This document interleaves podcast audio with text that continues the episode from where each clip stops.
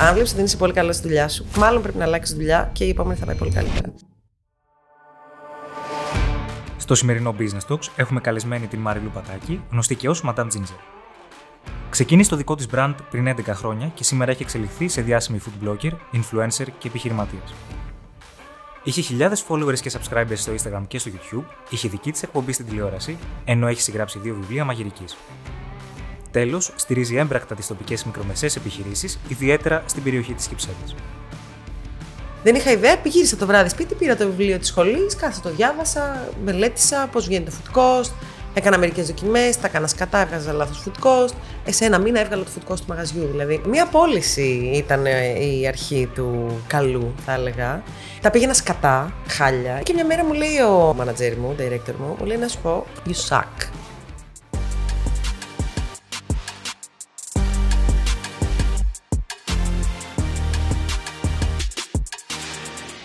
Γεια σας και καλώς ήρθατε σε ένα ακόμα Business Talks και σήμερα έχουμε μαζί μας μια εκπληκτική καλεσμένη, έχει καταφέρει πολλά πράγματα.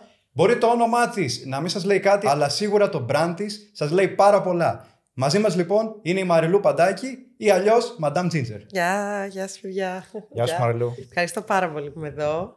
Χαίρομαι πάρα πολύ. Και εμείς ευχαριστούμε πάρα πολύ που αποδέχτηκες την πρόσκληση.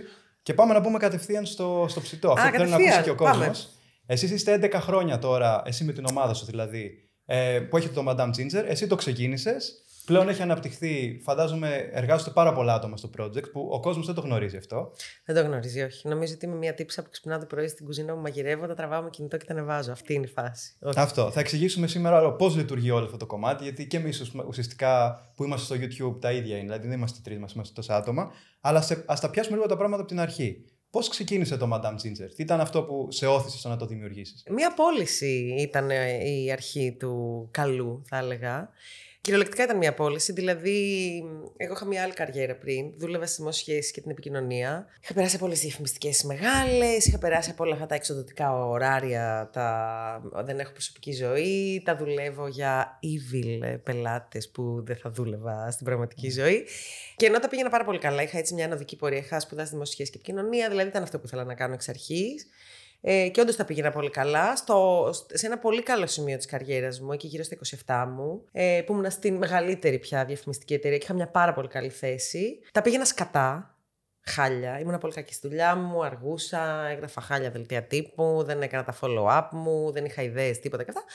Ε, Και μια μέρα μου λέει ο man, ο manager μου, ο director μου, μου λέει να σου πω, απολύεσαι. You suck. Έτσι το είπες στην ψύχρα. Ναι. You suck. You suck. Κανονικά δεν, δεν, δεν ξέρω τι να κάνω με σένα. Είσαι εδώ, δεν κάνεις τίποτα. Και του λέω: Έχεις απόλυτο δίκιο. Είσαι Θεός με πολύ. Σε ευχαριστώ πάρα πολύ. Ε, γιατί όντως δεν γούσταρα τη δουλειά. Και το κατάλαβα την ώρα που με απέλησε. Το κατάλαβα, λέω: Αχ, Χριστέ μου, τι ανακούφιση είναι αυτή. Ε, και του λέω: Ευχαριστώ πάρα πολύ. Γαμό, φεύγω. Φιλάκια τα λέμε. Παίζει να είναι πιο εύκολη απόλυση που έχει κάνει. Δεν το Παίζει να περίμενα. είναι πιο εύκολο από όλου. που- Σχεδόν του φίλησα τα χέρια δηλαδή. Χάρη, για να καταλάβεις. Πραγματικά ένιωσα τρομερή ανακούφιση. Σαν να έφυγε από πάνω μου ένα τεράστιο βάρος. Που ήταν το βάρος που πάρα πολλοί Έλληνες και άνθρωποι στον κόσμο έχουν. Το κάνω, τη- κάνω μια δουλειά που δεν θέλω. Και απλά έχω τρυπάρει μέσα σε αυτή και επειδή έχω σπουδάσει και επειδή μου λένε να μην αλλάξω δουλειά, κάνω μια δουλειά που δεν θέλω. Και έχω έτσι εγκλωβιστεί μέσα σε αυτό. Αλλά προφανώς δεν είμαι καλός σε αυτό. Και γενικά, ρε παιδί μου, αν βλέπεις ότι είσαι καλός στη δουλειά σου, συμβουλή. Αν βλέπεις ότι δεν είσαι πολύ καλός στη δουλειά σου, μάλλον πρέπει να αλλάξεις δουλειά και η επόμενη θα πάει πολύ καλύτερα. Ε, οπότε με απέλησε. Έκανα ένα καλοκαίρι φοβερό τρώγοντας την αποζημίωση στα νησιά. Μεθυσμένη όλη την ώρα. Καλύτερος τρόπος να φας την αποζημίωση. Καλύτερος τρόπος να φας την αποζημίωση, ακριβώς. Και μ, ο τότε φίλος μου μου λέει, όταν γυρίσαμε πλέον ε, στην Αθήνα, μου λέει: Τι θα κάνεις με τη ζωή σου, Θα συνεχίσεις, θα στείλεις βιογραφικά; Του λέω: Όχι, δεν θα στείλω βιογραφικά. Μου λέει: Τι θα κάνεις; Του λέω: Δεν ξέρω. Πρέπει να βρω τι θα κάνω στα 27 μου να ξαναρχίσω. Και μου λέει: «Ρε Εσύ, ξέρεις τι, όλη μέρα μαγειρεύεις. Πιο ευτυχισμένη σε βλέπω όταν έχουμε κόσμο στο σπίτι να φάμε και να πιούμε κρασιά. Γιατί δεν μαθαίνεις να μαγειρεύεις, να γίνεις μαγείρισα; Λες. Πήγα στη σχολή μαγειρικής, ε, σπούδασα μαγειρική, δούλεψα σε κάποια εστιατόρια. Από εκεί με τσίμπησε από ένα σεμινάριο που πήγα παράλληλο της σχολής. Με τσίμπησε ο Χριστόφορος Οπέσκια, ο σεφ, και με πήρε πρακτική στο εστιατόριό του. Κι άλλη Τεράστια συμβουλή. ιστορία. Τώρα άνοιξες το, άνοιξες το κουτί της Πανδώρας με την ερώτησή σου. Είναι πολύ δεν θα ενδιαφέρον. σταματήσω να Ακόμα μιλάω. προσεκτικά και, θα, και έχουμε πολλές ερωτήσεις μετά. Είναι πολύ σημαντικό όταν σπουδάζεις κάτι, όταν ασχολείσαι με κάτι, να πηγαίνεις παράλληλα και σε σεμινάρια. Γιατί εκεί Ε, είναι βέβαια. το networking. και Εκεί είναι το θα σε networking. εξελίξει. Ακριβώς. Εκεί είναι το networking. Καμιά φορά δυστυχώς είναι λίγο ακριβά. Αλλά πραγματικά εγώ το βλέπω σαν μια επένδυση. Αξίζει full. Το έχω δει σε όλες τις σχολές. Και στην πρώτη σχολή που είχα πάει και στην δεύτερη είναι όντως εκείνη η φάση. Ε, και με τσιμπάει λοιπόν, πάω και πρακτική στο εστιατόριό του. Δουλεύω κανένα δύο χρόνια σε εστιατόριο, μετά ανέλαβα και εγώ ένα δικό μου έτσι πιο μικρό μαγαζί, τα New York Sandwich, στο μπεργκεράδικο, στα αυτά. Ε, και εκεί κάπου άρχισα και το Madame Ginger. Ε, Ένιωθες ότι δεν σε γεμίζει η δουλειά σου, δεν σου άρεσε και μια, μια αντίδραση που είναι ότι απολύεσαι τέλεια, χαίρομαι πάρα πολύ, γεια σας. Είναι μια αντίδραση ενός ανθρώπου που θα περίμενε να απολυθεί ή μπορεί βαθιά μέσα του να το ήθελε. Μμμ. Αυτό που θέλω να σε ρωτήσω είναι ότι είπες ότι ήσουν 27 χρονών. Ε, από τη στιγμή που ένιωθες έτσι, τι ήταν αυτό πιστεύεις που σε κρατούσε από το να μην παραιτηθείς η ίδια; Ο, το Γιατί φο- σίγουρα θα το έχει σκεφτεί. Ναι, ο φόβος της επιβίωσης πρώτον. Οκ. Ότι ξέρεις, ωραία, και να παραιτηθώ τι θα κάνω, θα πάω σε άλλη, σε άλλη εταιρεία ίδια, που μετά από τρεις μήνες πάλι θα περνάω χάλια. Και ήσουν και ήδη στη μεγαλύτερη, οπότε μετά πού να πας. Ναι, ναι, ναι, ήμουν και στη μεγαλύτερη που να πάω μετά. Σίγουρα ήταν ο φόβος της επιβίωσης, ότι πώς θα επιβιώσω, πρέπει να έχω μια δουλειά. Πιστεύουμε τέλος πάντων οι άνθρωποι ότι στις δουλειές μας περνάμε σκατά. Και αυτή είναι η φάση. Ότι γυρνάμε στο σπίτι το βράδυ και λέμε Πα! Γαμώ το κερατό μου, τώρα πρέπει να ξυπνήσω αύριο πάλι να πάω στην κολό. Δεν, είναι, δεν χρειάζεται να είναι έτσι. Ακριβώς. Αυτό το έχουμε μάθει, είναι σαν το τσιγάρο μετά το σεξ που έχουμε μάθει από τις ταινίες. Είναι σαν το. Είναι λίγο αντίληψη που μπορεί να, την, Ναι, να υπάρχει ας πούμε, Δεν- στον κόσμο, αλλά δεν είναι, το, δεν είναι στάνταρ. δεν είναι το σύνηθες. Δεν χρειάζεται να είναι ο κανόνας. Όχι, όχι. Είναι υπάρχουν στερεότυπο. άνθρωποι που λατρεύουμε Ναι. τι δουλειέ μας και οι άνθρωποι που λατρεύουμε τι δουλειέ μας υπάρχουν μέρες που τη μισούμε. Αλλά δεν είναι normal και δεν είναι OK και κανείς δεν μπορεί να σου πει ότι είναι OK ότι έτσι είναι η δουλειά. Φάτε τώρα και έτσι πρέπει να είσαι, ας πούμε. Δεν είναι, είναι ψέμα αυτό. Ναι, γιατί- Όπως είναι ψέμα και το κάνε το χόμπι σου δουλειά, γιατί έτσι θα δουλεύεις. Παπάρια. Κάνε το χόμπι σου δουλειά και θα δουλεύεις ακόμα περισσότερο. Και θα χάσεις και το χόμπι σου, γιατί πλέον θα, θα το είναι βλέπεις δουλειά το μετά σαν χόμπι δουλειά, σου. οπότε Ναι. θα είναι πολύ πιο σοβαρό. Α πούμε, εγώ δεν μαγειρεύω στο σπίτι. Μαγειρεύει περισσότερο άντρας μου, παίρνουμε delivery. Δηλαδή, μπορεί να μαγειρεύω και να γυρίσω να κοιτάξω την κάμερα, γιατί είναι δουλειά για μένα. Σου Υπά- έχει μείνει Όταν πια μαγειρεύω, ναι, συνήθεια. υπάρχει απέναντί μου κόσμος ή μια κάμερα. Κατάλαβες, δεν Ναι, ναι. Άρα νιώθω ότι ο κόσμος είναι εγκλωβισμένος στις δουλειές τους και πάρα πολύ λογικό, γιατί είναι και πολύ δύσκολα τα πράγματα. Παρ' όλα αυτά, εγώ πιστεύω ότι παράλληλα, αν υπάρχει κάτι στο μυαλό σου, σου αρέσει το πλέξιμο. Δεν ξέρω, μια βλακεία. Μπορείς παράλληλα για ένα διάστημα να το δουλεύεις μέχρι σε κάποια στιγμή να το κάνεις ή επάγγελμα μόνο για τους φίλους σου και μετά να προχωρήσεις σε μια πολύ μικρή μπίζνα και μετά σε μια μεγαλύτερη τόση που θα σου φέρνει τόσα λεφτά ώστε να παραιτηθείς από τη δουλειά σου. Μμ. Το side hustle που Είναι λέμε. στάνταρ αυτό. Απλά μας έχουν κάνει να πιστέψουμε ότι δεν μπορούμε να το κάνουμε αυτό. Και οι άνθρωποι γενικά, ρε παιδί μου, δεν είμαστε ενδυναμωμένοι στο κομμάτι της δουλειάς.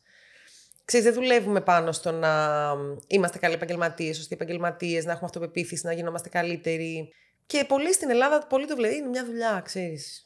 Δεν, είναι- δεν πρέπει να είναι έτσι όμως, γιατί είναι πάνω από το 1 τρίτο της ζωής σου. Ισχύει. Και είναι νομίζω 8 ώρες ότι, της μέρας σου και παραπάνω. νομίζω ότι αυτό σιγά σιγά κάπως πάει να αλλάξει. Ναι, αλλά ναι. θα αλλάξει μόνο με το να το συζητάμε πρώτα απ' όλα. Πρέπει να το συζητάμε με άνθρωποι που το έχουμε κάνει. Γιατί Ναι, ναι, και ναι. εμείς έχουμε παραιτηθεί από τις δουλειές μας για να ξεκινήσουμε το, Βέβαια. και το project του Business Review και τι να κάνουμε το δικό μας agency. Ε, που αυτό προφανώς δεν θα γινόταν. Δεν το, δεν το είχαμε έτοιμο. Έπρεπε να αφήσουμε μια Να ζώνη στηθεί. ασφάλειας, Βέβαια. να περάσουμε δύσκολα για κάποιους μήνες, γιατί προφανώς δεν είχαμε ούτε μισθού ούτε τίποτα. Έπρεπε Βέβαια. απλά να πληρώσουμε το ρεύμα και το ενίκιο του, του χώρου. Ε, πολλοί μας έλεγαν ποιος θα ακούσει business podcast, γιατί να το κάνεις αυτό, θα έχεις 100 άτομα βγει- κοινό. Ξέρεις δηλαδή. Ναι, ναι, ναι. Σε Πράγματα που- αποθαρρύνει. Ο κόσμος είναι τρομερός. Και άμα σε όμως δεν το αποθαρρύνει, έχεις παιδιά. κάνει, ή άμα δεν έχεις ένα reference να δεις ότι το έχουν κάνει κι άλλοι, δεν μπορείς να είσαι και σίγουρος ότι. Μήπως κάνω μαλακία, ξέρω εγώ. Μήπως, Ναι, ναι, ναι. ναι. Μήπως όντως δεν θα έχω να φάω στο τέλος της ημέρας. Νομίζω υ- υπάρχουν και τα data και υπάρχει και, το, υπάρχει και ο κόσμος. Έχει περάσει μια δεκαετία που είναι το, το ίντερνετ στιβαρό. Ε, δεν υπάρχει δικαιολογία. Όχι, όχι, δεν υπάρχει δικαιολογία. Δεν υπάρχει δικαιολογία. Εγώ το βλέπω και από φίλους δεν μου που είναι υπάρχει. εγκλωβισμένοι, είναι δυστυχισμένοι στις δουλειές τους και λέω γιατί δεν κάνετε αυτό, αφού έχετε έφεση σε αυτό, αφού σας αρέσει αυτό το χόμπι, γιατί δεν το ψάχνετε. Και δεν σε Πού ακούνε. να το κάνουμε τώρα, θέλει λεφτά και. Βλέπουν όμως το παράδειγμά σου, γιατί δεν παίρνουν από αυτό δύναμη να πούνε ότι αφού το κατάφερε η Μαριλού, μπορούμε να το καταφέρουμε κι εμείς. Ρε, εσύ, εγώ το πιστεύω πολύ αυτό. Αφού το καταφέρα εγώ, όντως μπορεί να το, πιστε- να το κάνει ο καθένας. Είναι θέμα αυτοπεποίθησης, πιστεύω, και πόσο πιστεύεις στον εαυτό σου και πόσο. Εγώ η αλήθεια είναι ότι μεγάλωσα αρκετά ενδυναμωμένη, ρε παιδί μου, και τους γονείς μου. Δηλαδή ήμουν πάντα και σαν παιδί και ως έφηβη και ως ενήλικη μετά. Είχα πάντα αρκετή αυτοπεποίθηση. Πίστευα στον εαυτό μου. Εννοείται χαίστηκα πάνω μου όταν έκανα και τη μετάβαση από την απόλυση στη σχολή. Δηλαδή στη σχολή, εκεί που ήμουνα σε μια εταιρεία και έπαιρνα 1300 ευρώ μισθό, ξαφνικά βρέθηκα να πληρώνω μια σχολή μαγειρικής, η οποία είχε 10.000 ευρώ, και να δουλεύω τα βράδια σε μπαρ στο κέντρο της Αθήνας. Δηλαδή ξανά τη φοιτητική ζωή, εκεί που ήμουν high και πήγαινα στα κλαμπ μου και ήμουν έτσι. Ξαφνικά γύρισα και ήμουν 20 του μηνός μου, τελειώνει το τέτοιο και ελπίζω αύριο να έχουμε τύψει στο μαγαζί. Αλλά είμαι τόσο χαρούμενη που πήγαινα όμως στη σχολή το πρωί και μαγείρευα.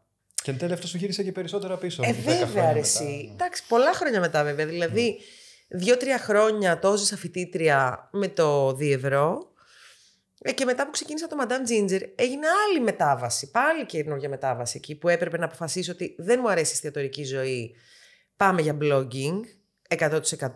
Αλλά τότε που είπα πάμε για blogging, για να εξασφαλίσω ότι θα μπορούσα να ζω, είχα εξασφαλίσει δύο πελάτες που μου δίνουν 500 ευρώ το μήνα. Οπότε για δύο-τρία χρόνια ζούσα με 500 ευρώ το μήνα. Δεν είναι, ξεκίνησα από την αρχή. Κατάλαβες. Ήταν Ναι, ναι. πολύ hard η φάση στην αρχή. Και γι' αυτό ακριβώς πρέπει να είναι και το, αυτό που είπαμε, κάτι που θα σου αρέσει πολύ και θα είσαι διατεθειμένος όντως να το κάνεις ακόμα και με τα 500 ευρώ. Γιατί θα, ειδικά στην αρχή, που είναι το πιο δύσκολο το να χτίσεις. Ε, βέβαια. Είτε το πρώτο εισόδημα, είτε το πρώτο κοινό. Ναι, Όλοι ναι, ξεκινάμε ναι. από 0 subscribers, από 0 followers, από 0 πελάτες. Δηλαδή Ακριβώς. θε- πρέπει να περάσει από αυτή τη φάση αναγκαστικά. Οπότε η μόνο, ο μόνος τρόπος για να περάσει από αυτό και να μείνει είναι το να το θες πραγματικά πάρα πολύ. Ναι, αυτό. ναι, ναι. Και Και, να είσαι εντάξει, και καλά. καταλαβαίνω ρε παιδί μου ότι όσο μεγαλώνεις, ειδικά να αποκτήσεις παιδιά, να αποκτήσεις οικογένεια, γίνεται όλο και πιο δύσκολο. Γι' αυτό εγώ λέω ότι όσο είσαι ακόμα single, είσαι ακόμα σε μια σχέση. Καλά και με παιδί γίνεται. Απλά είναι λίγο πιο δύσκολο. Εντάξει.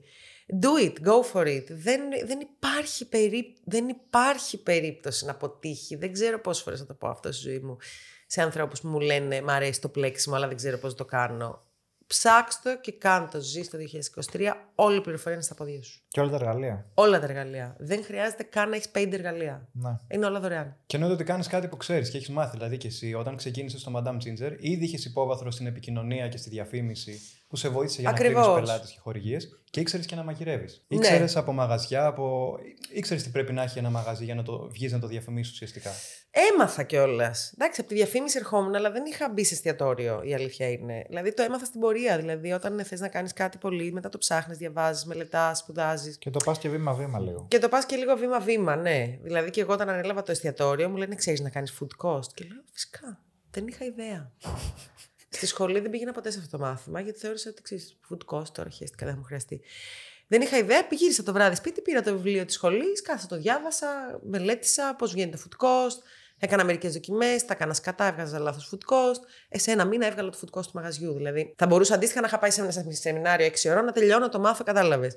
Δηλαδή, μαθαίνεις, ρε παιδί μου. Κανείς δεν ξέρει αυτή τη δουλειά. Γιατί ξέρω εγώ πώς πώς είναι να ανεβάζεις TikTok. Φέτος έμαθα, ας πούμε. Μαθαίνεις πράγματα. Οπότε πάμε τώρα, μιας και πήγαμε στο κομμάτι της άλλης μετάβασης. Από την εστιατορική ζωή, λοιπόν, αρχικά εκεί πέρα παρετήθηκες, σε απέρρισαν πώς έγινε. εκεί. Παρετήθηκα εκεί. Α, εντάξει. Λέω, γιατί το Madame Ginger ήταν ε, ήδη κάνα χρόνο, ενάμιση. Α, το έχεις ξεκινήσει ήδη. Και είχα ξεκινήσει, είχε αρχίσει ήδη να έχει κάποια πελατάκια, ας πούμε. Ξέρεις, κάποιους παλιούς πελάτες από τις διαφημιστικές και αυτά που τους τράβηξα μαζί μου ή με είδανε και χαρήκανε και μου δώσαν 200 ευρώ να κάνουν. Ξέρεις, Μμ.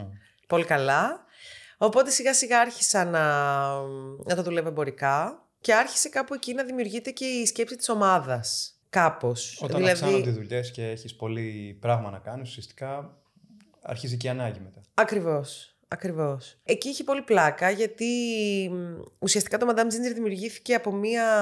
Είδες από όλα δημιουργούνται από κάτι κακό. Παιδιά, είναι στάνταρ αυτό. Η, γιαγιά μου, η προγιαγιά μου η Κατίνα που με μεγάλωσε ήταν από την Άξο. Στην Άξο έχουμε πολλές πατάτες. Οπότε η γιαγιά μου έφτιαχνε πατατοκεφτέδες. Ήταν ένα από τα πιάτα της που αγαπούσα πολύ. Ε, τηγανιτού πατατοκεφτέδε κτλ. κτλ. Και πάω μια μέρα, τότε μέναμε στην Αγία Παρασκευή με ένα δίπλα στους γονείς μου. Πάω στη μαμά μου και της λέω: Ρε, εσύ θέλω τη συνταγή και τους πατατοκεφτέδε της Κατίνας. Μου λέει δεν την έχω. Μμ. Πάω στη γιαγιά μου, ζου, ζου, ζία γιαγιά μου. Της λέω Μαλία θέλω την ε, συνταγή. Μου λέει δεν την έχω. Και της λέω ποιος την έχει. Μου λέει μάλλον κανείς. Κάτσε ρε παιδιά, λέω συγγνώμη. Είμαστε εδώ τρεις γενιές ανθρώπων. Ε, Μαμά, κόρη, εγγονή. Λατρεύαμε τους πατατοκεφτέδε της γιαγιάς. Και ένας άνθρωπος, ένας, δεν κάθισε μαζί της μια μέρα να σημειώσει δύο υλικά σε ένα τευτέρι. Λέει, τι περιμένετε, ότι θα μείνει συνταγή για πάντα γραμμένη, πού. Τσαντίζομαι, κάθομαι, φτιάχνω τη συνταγή, κάνω δοκιμές, τη βρίσκω τη συνταγή τέλος πάντων κάπως όπως τη θυμόμουν. OK, okay, μια χαρά. Και λέω εσύ, αυτό είναι. Πρέπει να φτιάξω ένα blog. Τότε μόλις είχαν ξεκινήσει και τα blog μαγειρική, υπήρχε τότε, νομίζω ήταν η πρώτη Funky Cook. Και νομίζω ήταν η πρώτη που είχε ξεκινήσει. Δώσε μας και μια χρονολογία έτσι για να, να, να έχει καλύτερη αντίληψη ο κόσμος. 11, γιατί... ε, 11 χρόνια πριν, 2012. Για... Όλα σχετίζονται και με τη χρονολογία. Το 12 δεν ήταν, ήταν, είχε μπει στο, στον κόσμο αυτό, αλλά δεν ήταν τόσο εύκολο όσο σήμερα να πεις ότι Όχι. παίρνω το κινητό, κάνω vlog και ό,τι γίνει. Καθόλου, παιδιά. Ήταν πολύ πιο δύσκολο. Όχι, τα κινητά ήταν μπαχλώτσε. Τίποτα. Δεν υπήρχε αυτό. okay. Αυτό, just for context. Ναι, ισχύει αυτό. Okay. Ε, και λέω λοιπόν, θα φτιάξω ένα blog που θα πηγαίνω σε γιαγιάδες και παππούδες ε, και θα μαζεύω συνταγές ώστε να υπάρχουν κάπου καταγεγραμμένες πριν μας αφήσουν από αυτόν τον κόσμο. Και όντως ξεκίνησε έτσι το blog. Είχε τους, ε, μάζεψα συνταγές από τις γιαγιάδες μου, φανουρόπιτες, πατατοκεφτέδες, μακάρονια με κοιμά, ξέρεις όλα αυτά που μαγειρεύουν οι γιαγιάδες. Ε, μετά όπου ταξίδευα, ε, ε, πάθαινα τέτοιο να βρω γριέ και να τους πάρω τις συνταγές και να κάτσω μαζί τους και να αυτό. Και όντως το blog είχε αυτή τη μορφή. Ήμουνα τόσο άσχετη εντωμεταξύ που έπαιρνα φωτογραφίες από το ίντερνετ άλλων ανθρώπων χωρίς να τους ρωτήσω, χωρίς να τους σκεφτώ. Ξέρεις, έκανα κάτι βλακίες στην αρχή. Τι, τώρα δεν επιτρέπεται καν, ακόμα και στην αρχή να είσαι. Θα μπεις σε ένα τέτοιο how to make a blog, θα σου πει μην κάνεις αυτό, μην κάνει. Τότε δεν υπήρχαν αυτά. Απλά έκανα ότι μου κατέβαινε στο κεφάλι πολύ ναι. ενστικτοδό, ας πούμε. Ε, και ξεκίνησε έτσι το blog. Παράλληλα με εστιατόρια. Σταματάω τα εστιατόρια γιατί είχε αρχίσει το blog και δεν πάει καλά. Ε, και εντάξει, κάποια στιγμή μες στην πορεία του blog σταμάτησα να, να μαζεύω συνταγές. Είχα την ανάγκη πια να βγάλω τις δικές μου συνταγές. Ε, και κάπως έτσι ξεκίνησε με ένα όνομα που βρήκα σε search engine machine ε, generator για food blogs. Ήθελα, έγραψα, έγραψα ότι θέλω ένα όνομα το οποίο μπορεί να γίνει nickname ας πούμε. Ε, και μου έβγαλε το Madame στην αρχή, το γούσταρα πάρα πολύ, το mm. κράτησα. Και μετά άρχισα να κάνει generate διάφορα πράγματα. Ε, α, εκεί το πρώτο κάνει... ChatGPT ουσιαστικά. Κάπως, ναι, σαν ChatGPT ακριβώς. Εκεί έκανα ένα φοβερό λάθος. Δεν ακολούθησα το ενστικτό μου να χρησιμοποιήσω το αγαπημένο μου υλικό, που είναι το σκόρδο φυσικά. Τώρα θα λέγαμε Madame Garlic. ε, και χρησιμοποίησα το ginger που είναι λίγο πιο πιασάρικο. Θεώρησα ότι είναι ναι. λίγο πιο sexy και πιασάρικο. Το θυμάται και κάποιο πιο εύκολα, νομίζω. Το θυμάται κάποιο πιο εύκολα και έχει και πολύ ωραίο story από πίσω. Είναι στο Οχάιο ένα, ένας οίκος ανοχής, ο οποίος ε, στα 60s, 70s ήταν huge, ήταν ο μεγαλύτερος οίκος ανοχής. Και η κυρία εκεί, η μίστρεση Τσατσά, ήταν η Madame Ginger. Και τώρα το οίκος ανοχής δεν υπάρχει πια, αλλά είναι μουσείο στο Ohio, super grand κτλ. Και, και μου άρεσε κάπως ότι έχει και μια σεξ ιστορία από πίσω, οπότε το κράτησα. Και έτσι ξεκίνησε. Άρα εντάξει, δεν μπορείς να πεις, τα, τα βγάλει τα λεφτά της η μηχανή αυτή. Πιστεύω, ναι. ναι. Πιστεύω, Έκανε ναι. την απόδοση. Δεν, πιστεύω, εντάξει. Ε, το έχουμε. Πάντως πολύ ενδιαφέρον. Είναι η ιστορία που δεν περίμενα να ακούσω πραγματικά. Ναι, ναι. Ναι. Οπότε σήμερα αυτό σου αρέσει που τελικά διάλεξες το όνομα, έχεις μετανιώσει και θα ήθελες όντως να είσαι Madame Carlick ή κάτι διαφορετικό; Και ξαπλώνω και κάνω ψυχοθεραπεία. ε, δεν ξέρω. Μερικές φορές το μετανιώνω.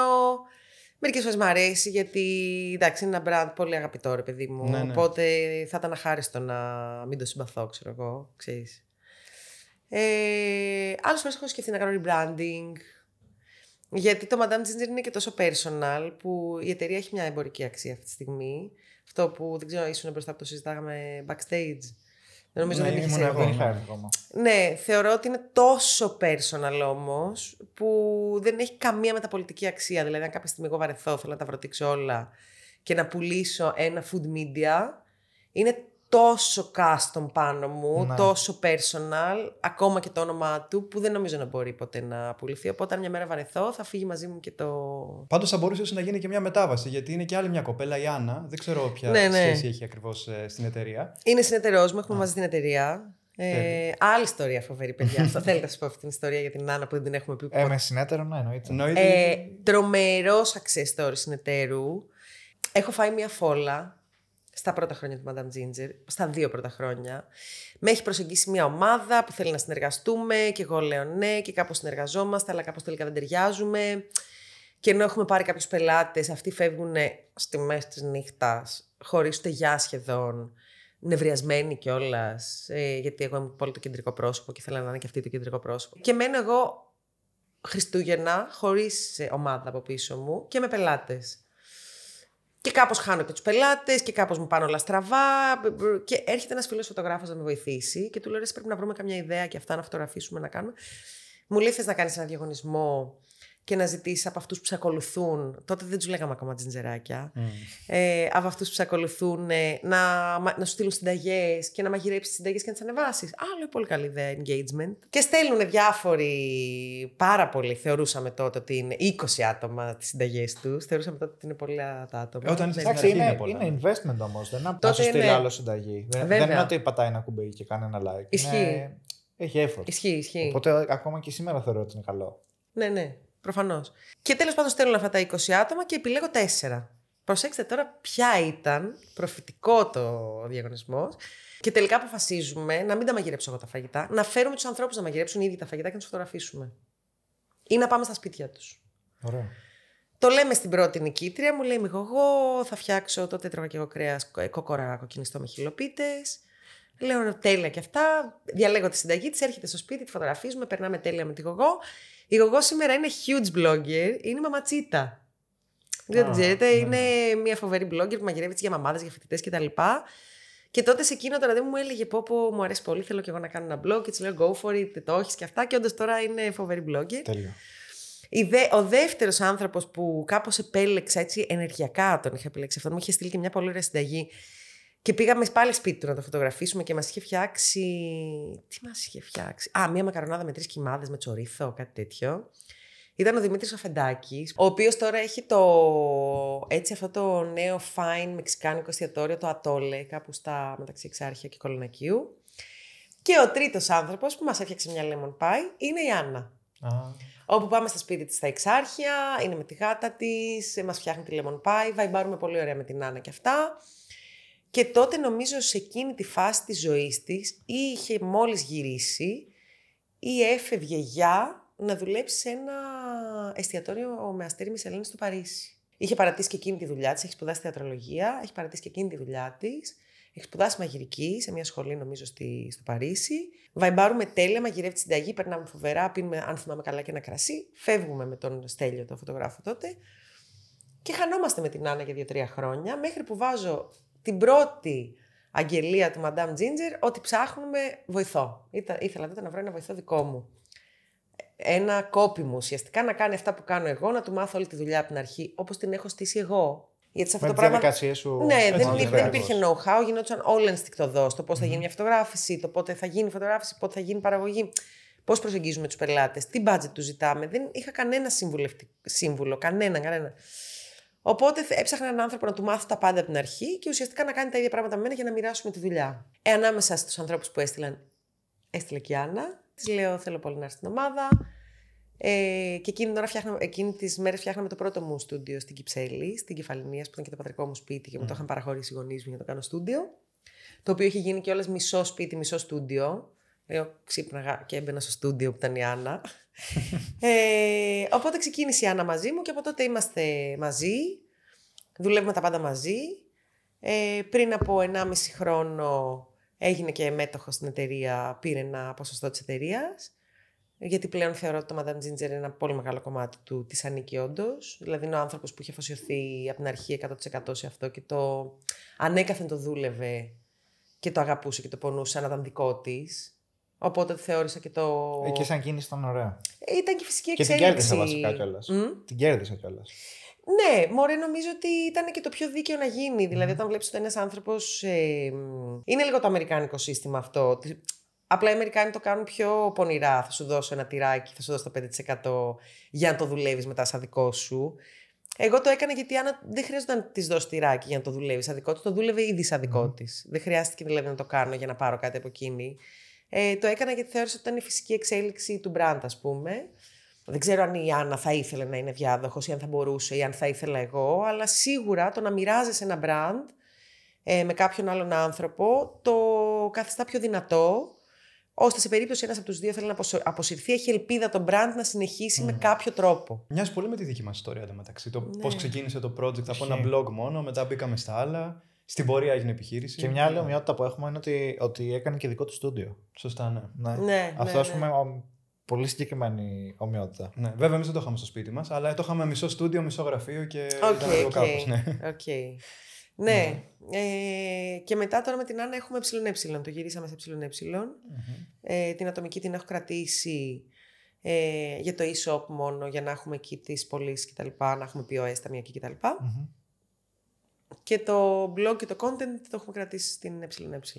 Σημαντικό αυτό να, να ξέρει ο κόσμος ότι όταν βλέπει π.χ. ένα κανάλι στο YouTube, ε, δεν είναι απλά αυτό που είπες εσύ, ότι κάποιος ξυπνάει, βάζει μια κάμερα και αρχίζει να μιλάει. Ότι Μπορεί χωρίς- να είναι και μπορεί αυτό. Να είναι και μπορεί αυτό, να είναι και ναι. αυτό. Υπάρχουν άνθρωποι που δουλεύουν έτσι στις επιχειρήσεις τους. Σε εμάς σίγουρα δεν είναι αυτό το case. Εμείς αυτή τη στιγμή έχουμε.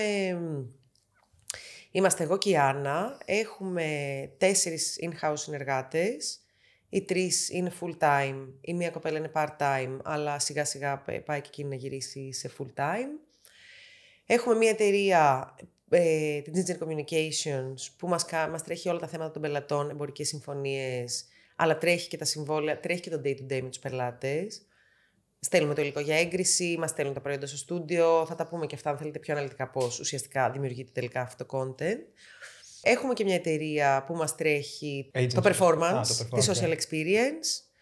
Έχουμε και μια γραφίστρια, τη Φέτη Λιγνού, που δουλεύει εξωτερική συνεργάτηδα. Έχουμε και μια εταιρεία στην Κρήτη, το, τη Join Web, που μας κάνει το maintenance του site και το support και του server. Έχουμε και το στούντιό μας που νοικιάζουμε στην Κυψέλη, ε, όπου εκεί έχουμε δύο κουζίνες, αυλή με, μπαχα- με, με αρωματικά και για γυρίσματα, τέσσερα γραφεία, είναι 200 τετραγωνικά. Δηλαδή μιλάμε για μια εταιρεία που έχει έξοδο το μήνα πάνω από 8.000 ευρώ. Και το λέω για να μπουν τα πράγματα, ρε παιδί μου, πραγματικά σε μια κανονική βάση. Είμαστε μια κανονική εταιρεία Αυτό. που έχει πάρα πολλά έξοδα. Ε, γιατί έχει πάρα πολλούς συνεργάτες, πάρα πολλά logistics, πάρα πολλές, ε, πάρα πολλές ανάγκες σε εξοπλισμό.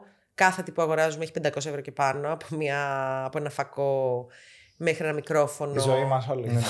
Ναι, δηλαδή εσείς Βλέπω μπορείτε να το- κάνετε το Γιώργο relate, από ρε τις παιδί μου. κάμερες να κουνάει το κεφάλι. Λο- Λόγω Και του. είναι πολύ σημαντικό να μιλάμε για νούμερα, γιατί συνήθως ξέρεις, πάω στα podcast, στις εκπομπές και μιλάμε για το όμορφο κομμάτι της δημιουργίας κτλ. Αλλά, αλλά μετά γυρνάω το βράδυ σπίτι μου και μπαίνω σε, ένα, σε μια συνταγή που έχω μαγειρέψει με τον πελάτη μου, ξέρω εγώ, τάδε, και γράφουν από κάτω Αμάν, πια με τους πελάτες. Και εγώ δεν θέλω να αγοράσω αυτή την ντομάτα.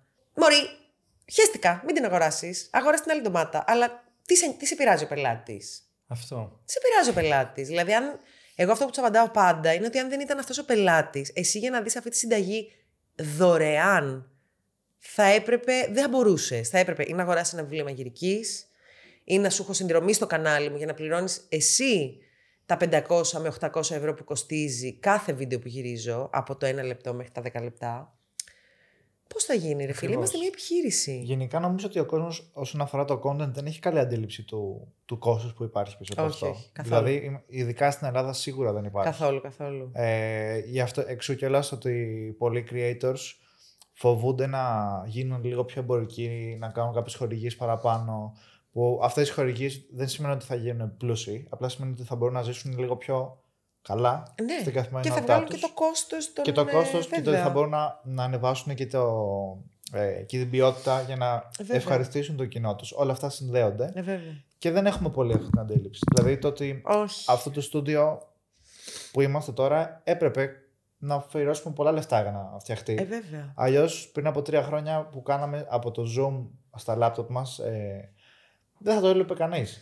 Ακόμα και το Zoom το πληρώνεις όμως. Ναι. Ακόμα και το Zoom Εντάξει, έχει, μια, έχει ισχύει, ένα ισχύει. έξοδο, παιδιά. Είναι Ακόμα, το, το page, σωστά. ακόμα και το, το app που θα κατεβάσω εγώ για να μοντάρω από το κινητό μου, πες, το βίντεο και το TikTok, έχει 9,99 το μήνα. Πώς θα μου το πληρώσεις τα 9,99 το μήνα; Οι ώρες που ξοδεύω, που δεν δουλεύω, γιατί δεν το θεωρώ... Είναι Κα- κόστος ευκαιρίας είναι κο- όλα αυτά. Δεν δουλεύεις σαν εργαζόμενοι, αλλά δουλεύεις για την επιχείρηση. Αλλά δουλεύει για σου, την ναι. επιχείρησή μου. Ξέρεις, ο κόσμος δεν το καταλαβαίνει. Έχει λίγο. Εμένα με. Στην αρχή έλεγα εντάξει, λογικό. Όχι, δεν είναι πια λογικό. Δεν το... Και πλέον ευριάζω κιόλας. Δηλαδή πλέον ε, με προσβάλλει το γεγονός που μου λέει η α- η άλλη ότι γιατί έχεις χορηγό ή γιατί τη δουλειά κάνεις, δεν είναι δουλειά το influencing.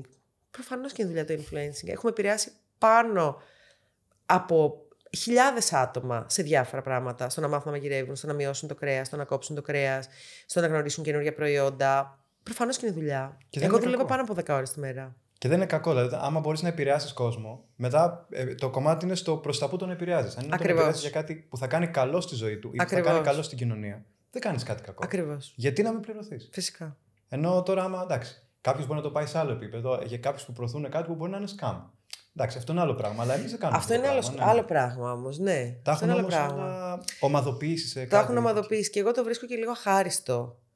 Ε, το να θες να, να πατάς στο κινητό σου ένα κουμπί και να τα βλέπεις όλα δωρεάν. Πολύ καλό content δωρεάν. Θεωρώ ότι κάνουμε πλέον πολύ καλό content. Δηλαδή στο φαγητό θεωρώ ότι ακόμα και από τα πολύ μεγάλα ονόματα ποιοτικά το content μας είναι πολύ καλύτερο. Ρε παιδί μου, έχουμε επενδύσει πάρα πολύ σε αυτό. Αισθητικά και τεχνολογικά ας πούμε. Ισχύει. Μου φαίνεται λίγο αχάριστο να θες να τα βλέπεις όλα αυτά δωρεάν και να μην μπορείς, να μην αντέχεις για 10-15 δευτερόλεπτα Να ακούσεις να ακούσει το μήνυμα του χορηγού μου, ας πούμε. Ναι. Που εγώ εντωμεταξύ επιλέγω πάρα πολύ αυστηρά τους χορηγούς μου. Δηλαδή στα δύο ναι που θα πω, έχω πει τρία όχι σε προϊόντα που δεν θέλω να διαφημίσω. Οπότε σχεδόν με προσβάλλεις, ας πούμε. Ξέρεις. Ναι, ναι. Ναι, οπότε αυτό γενικά είναι καλό να, να πούμε και το, ας πούμε, σαν μήνυμα στο κοινό ότι όταν μας αρέσει ένας creator και βλέπουμε ότι από εκεί που είχε πολύ κακό quality σιγά σιγά αρχίζει και εξελίσσεται Βέβαια. και έχει χορηγούς πρέπει να χαιρόμαστε γι' αυτό. Ε, βέβαια. Γιατί καταρχάς Ναι. εμείς θα πάρουμε καλύτερο service σε εισαγωγικά Ακριβώς, καλύτερο content. service. Ε, κοίταξε, δεν μπορούμε να περιμένουμε ότι όλα αυτά που βλέπουμε τώρα, ο καναπές, το LED, ακόμα και το, το χαλί, τα πάντα, οι κάμερες, τα μικρόφωνα. Αυτά εδώ έχουν 2.500 ευρώ έτσι όπως τα βλέπω. Εξοπλισμός και από εκεί άλλα 10.000 ευρώ. Και λίγο Τι συζητάμε, παραπάνω. Και Ναι, αυτό. παραπάνω. Όλο το στούντιο επειδή Τι το έχουμε συζητάμε; αλλάξει. Και όλο αυτό το βλέπει κάποιος δωρεάν στο κινητό του. Φυσικά. Οπότε θα πρέπει να χαίρεται όταν θα έχει ας πούμε, Φυσικά. χορηγό. Το Φυσικά. να πούμε ότι δεν είναι και χορηγό μόνο το, συγκ- το συγκεκριμένο επεισόδιο. Το συγκεκριμένο σήμερα, ναι, ναι. ακριβώς. Είναι σαν το Ιταλικά Local που λέγαμε πριν, ένα project που αγαπώ πολύ, αλλά δεν μπορώ να το συνεχίσω γιατί έχει τεράστιο κόστος σε εργατόρες, σε μοντάζ, σε γυρίσματα, σε αυτά, αλλά δεν, δεν υπάρχει χορηγός για αυτή την εκπομπή. Είμαι και εγώ τρομερά αυστηρή στο ότι θα μπει σε αυτή την εκπομπή και όχι, αλλά δεν είναι και μια εκπομπή που χορηγείται εύκολα. Οπότε το, το project κόπηκε. Άρα αυτός είναι ο λόγος που Ναι, δεν κάνεις ναι. και like local, γιατί σίγουρα πάρα πολλοί κόσμος θα αναρωτιέται μα γιατί το σταμάτησε, μήπως το βαρέθηκε. όχι μήπως το- καθόλου. Και πρέπει να Όχι, είναι και όχι. από τα πιο επιτυχημένα σου project. Τρομερά επιτυχημένο, με γνώρισε Ναι. πολλοί κόσμος, με γνώρισε πολλοί νέο κόσμος. Αλλά θα σας πω λίγο τι χρειαζόταν το Ιτλα και Λόγαλ για να γίνει. Καταρχάς, χρειαζόταν, χρειαζόταν ένας αρχιντάκτης. Εμείς βγάζαμε ένα επεισόδιο το μήνα, οπότε χρειαζόταν ένας part-time αρχιντάκτη. Μιλάμε, ας πούμε, θα τα βάλουμε κάτω και σε νούμερα. Για ένα πεντακοσάρικο το μήνα, ξέρω εγώ έτσι. 500 ευρώ αρχιντάκτη το μήνα. Να σου βρει τα μαγαζιά, να μιλήσει με τα μαγαζιά, να μάθει την ιστορία των μαγαζιών, να μάθει τι σερβίρει το μαγαζί και όλα αυτά να στα φτιάξει, να στα, μάθει, να στα βάλει σε ένα χαρτί. Για να έχω εγώ μετά ένα υλικό να δουλέψω. Μετά τρία μαγαζιά σε κάθε επεισόδιο χρειαζόντουσαν δύο μέρες γυρίσματα. Που σημαίνει ότι δύο μέρες, τρεις άνθρωποι δουλεύαμε μόνο για να γυρίσουμε το υλικό του Τιλα και Local. Να πάμε από μαγαζί σε μαγαζί. Το γύρισμα σε κάθε μαγαζί κρατάει περίπου δύο με τρεις ώρες. Οπότε στα δύο μαγαζιά περίπου συμπληρώνεις ένα οχτάωρο. Καμιά φορά προλαβαίναμε και το τρίτο, αλλά πολλές φορές πήγαινε την επόμενη μέρα. Άρα μιλάμε για τρία μεροκάματα επί δύο μέρες. Τρία μεροκάματα επί δύο μέρες να τα βάλουμε 300 ευρώ.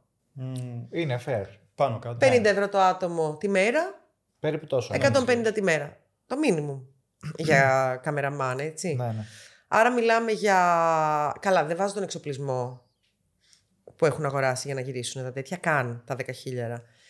Μετά αυτό το βίντεο χρειαζόταν έναν μοντέρ, έναν editor, ο οποίος θα δούλευε δύο με τρεις μέρες πάνω στο βίντεο. Έτσι. Θα δούλευε μία μέρα μόνος του να κάνει ένα πρώτο draft, μετά θα πήγαινα εγώ, θα τρώγα μια μέρα μαζί του να κάνουμε κόψε αυτό, βάλει το εκεί, κάνει εκείνο, βάλει αυτή τη μουσική, όχι δεν μου αρέσει, κάνει αυτό. Και άλλη μια μέρα να βγάλει μικρά κάτσι για τα social, να βγάλει, να βάλει τα λογοτυπάκια πάνω. ρου, ρου. Οπότε μιλάμε για ένα κόστος ένα βίντεο, τα 500-800 που σου είπα πριν. Είναι πολύ λίγα. Μιλάμε για ένα κόστος πάνω από 1000 ευρώ. Δεν βγαίνει. Δεν βγαίνω, φίλε μου. Δεν βγαίνω. δηλαδή, μιλάμε για ένα κόστος 4.000 ευρώ το μήνα. Δεν μπορώ να βρω ένα χορηγό για 4.000 ευρώ το μήνα που να μην με περιορίσει στα μαγαζιά που θα πάω. Να μην μου πει αν του αρέσει, δεν του αρέσει το μαγαζί ή να μην θέλει να μου βάλει εκείνος κάποιο μαγαζί δικό του γιατί είναι μια μπύρα, μια, κάτι που έχει συνεργασίες εμπορικές κτλ. Είναι ένα project χαμάτο, μη βιώσιμο όμως καθόλου. Παρ' όλα αυτά το έκανες για χρόνια, οπότε πώς Το γίνεται όλο έκανα. αυτό; Ε, το έκανα γιατί τότε υπήρχε λιγότερη δουλειά εμπορική όντως στο blog, στις συνταγές. Υπήρχε περισσότερος χρόνος. Ε, τώρα η αλήθεια είναι ότι επειδή έχουμε και περισσότερο προσωπικό και περισσότερους πελάτες κτλ. πρέπει να αφοσιωθούμε στους πελάτες που πληρώνουν και στο content κυρίως που όχι που φέρνει απαραίτητα χρήματα, ε, που συνδυάζει όμως και τα δύο. Και το καλό service που λες. Τύπου δεν σε βάζει μέσα στο τέλος της ημέρας. δεν σε Γιατί βάζει μέσα. αυτό είναι το bottom Αυτό. line. Άμα μπορείς να κάνεις κάτι που θέλεις το 100% και δεν βγαίνεις και μείον, μπορείς να το κάνεις. Αλλά αν βγαίνεις μείον, δεν υπάρχει και επιλογή. Δεν υπάρχει επιλογή και τώρα θα μπορούσαμε να το κάνουμε γιατί τώρα όλη αυτή η ομάδα που σας περιγράφω είναι in-house. Ναι. Οπότε δεν θα ήταν πλέον κόστος. Με τον εξοπλισμό μας θα το κάναμε. Απλά είναι εργατόρες. Θα χρειαζόμασταν Ναι, ακριβώς. την εβδομάδα, όλοι εμείς, δύο μέρες. Να κάνουμε αυτό. Δεν είναι. Άρα θα κόβε από κάτι άλλο. κόβω από κάτι άλλο. Και δεν βγαίνει. Βέβαια είναι και μια επένδυση γιατί ε, ουσιαστικά αν είναι κάτι που αρέσει πάρα πολύ στο κοινό και το βλέπει και είναι κάτι ποιοτικό, ουσιαστικά αυτό σου φέρνει περισσότερο κοινό μέσα. Ισχύει. Αυξάνει τα νούμερα, Ισχύει, brand ισχύει. awareness. Βέβαια, θα σου πω τώρα που το σκέφτομαι, συνέπεσε και λίγο με μια δική μου μη προτίμηση στο YouTube. Δηλαδή, ξεκίνησα να επενδύουμε πολύ στο Instagram. Σταματήσαμε να επενδύουμε στο YouTube για συνταγές, γιατί οι συνταγές είδαμε ότι πηγαίνουν καλύτερα στο Instagram. Ναι, όντως. Οπότε ξέμεινε το YouTube μόνο με το Ιτλα και Local. Όταν ανεβάζεις ένα-δύο content το μήνα, δεν τραβάει το YouTube σου. Πρέπει να είναι λίγο πιο συχνό. Άρα ήταν και θέμα επένδυσης χρηματικής και κόστους στο, You- στο Instagram αντί για το YouTube. Οπότε κάπως σιγά σιγά ξεθόριασε. Ε, κατά καιρούς δέχομαι διάφορα bullying. Δηλαδή, παλιότερα δεχόμουν για τα κιλά μου. Αργότερα δεχόμουν για τα σκυλιά μου. Για, ξέρεις τώρα, γιατί έχεις αυτά τα κιλά, γιατί πάχυνες αδυνάτησες. Γιατί έχεις κοιλιά, γιατί δεν έχεις παιδιά. Γιατί έχεις τατουάζ, γιατί δεν έχεις τατουάζ. Ε, γιατί έχεις βάλει σκουλαρίκι στο μύτη, στη μύτη τι είσαι χαλινάρι. Γιατί ε, υποστηρίζεις τους γκέι έξω υπούστιδε μπέο. Κατάλαβες. Όλη η φάση. Τα έχω δεχτεί όλα τα bullying. Δεν με νοιάζει.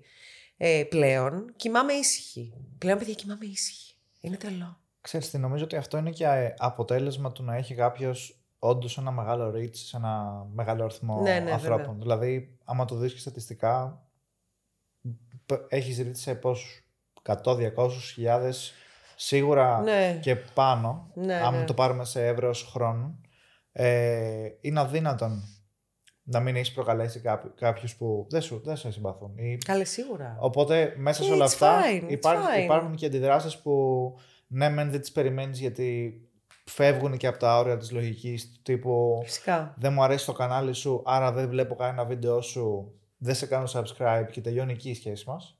Γαμό. Από το να κάνω κάτι που θα σε βλάψει σε προσωπικό επίπεδο ή θα βλάψει κάποιον τρίτο που δεν έχει κανένα, Ναι, ναι, καμία ναι. σχέση με αυτό. Ναι, ναι, ναι. Καλά. Που είναι ακραίο. Ακραίο. Καλά, Ναι. το μεγαλύτερο bullying δεν τον έφερε φυσικά που τρώει το βιγκανισμό, εννοείται. Ε, Λες και τώρα από τα πιάτα τους, ας πούμε. Ε, ναι, εννοείται. Αλλά... Ναι, υπάρχει τεράστιο κίνημα κατά του βιγκανισμού, Κατά, είναι η κατά. αλήθεια. Ναι, ναι. Θα ήθελα να πάμε και σε αυτό γιατί στην αρχή στο ξεκίνημά σου σε βλέπαμε που πήγαινες εκεί πέρα στο Eat Like Local σε κάτι μαγαζιά. Έτρωγες εκεί τα μπέργκερ με τα αυγά, με τα, Τα παϊδάκια μου. μπιφτέκια, τα παϊδάκια, όλα αυτά. Και ξαφνικά κάποια στιγμή ανακοινώνεις ότι γίνεσαι χορτοφάγο. Ουσιαστικά Μμμ. και, και η ίδια στην προσωπική σου ζωή, αλλά και ότι ασχολείσαι πλέον πιο ενεργά με τη χορτοφαγική διατροφή. Μμμ, μμμ. Τι ήταν αυτό που σε όθησε να κάνεις αυτή τη μετάβαση και πότε έγινε αυτό βασικά. Παιδιά, εδώ με φέρετε για business podcast ή να κάνουμε ψυχοθεραπευτικό group; Τι θέλετε; Όλα φορές συνδέονται. Τα έχουμε πιάσει όλα τα θέματα σήμερα. Συνδέονται. Η μεγαλύτερη Όλα ψυχοθεραπεία για έναν επιχειρηματία είναι η επιχείρησή του. Ισχύει. Εν τω μεταξύ ήρθα από ψυχοθεραπεία. Έχω κάθε τρίτη πρωί ψυχοθεραπεία, ήρθα από τη ψυχοθεραπεία. Α, μου. τέλεια. Οπότε, Οπότε έχω έρθει είσαι ανοιχτή. zen. Έχω έρθει ανοιχτή. Έχω έρθει ανοιχτή. Είχα κάνει άλλες δύο απόπειρες να κόψω το κρέας. πάντα είχα έτσι μια αγάπη προς τα ζώα. Και πάντα μου άρεσε και πολύ να τρώω κρέας. Δηλαδή, έχω κάνει ακρότητες με το κρέας. Έτρωγα πάντα και τα πιο συχαμένα. Είχα προπάω από κρεοπόλη. Δεν συχαινόμουν τα μυαλά, δεν συχαινόμουν τα σκοτάκια. Έτρωγα μαγειρίτσα μέχρι να πεθάνω. Οπότε δεν είχα ποτέ την τάση να μου αρέσει το κρέας, αλλά είχα την τάση κάπως να, να συνδέω στο μυαλό μου ότι αυτό που τρώω είναι ένα ζώο. Ξέρεις, οι άνθρωποι λίγο και λόγω του marketing των εταιριών κάπως το, το διαχωρίζουμε. Ή δεν θέλουμε να το σκεφτόμαστε. Δεν θέλουμε να το Πιο πολύ σκεφτόμαστε. νομίζω αυτό, μπροστά εκεί είναι.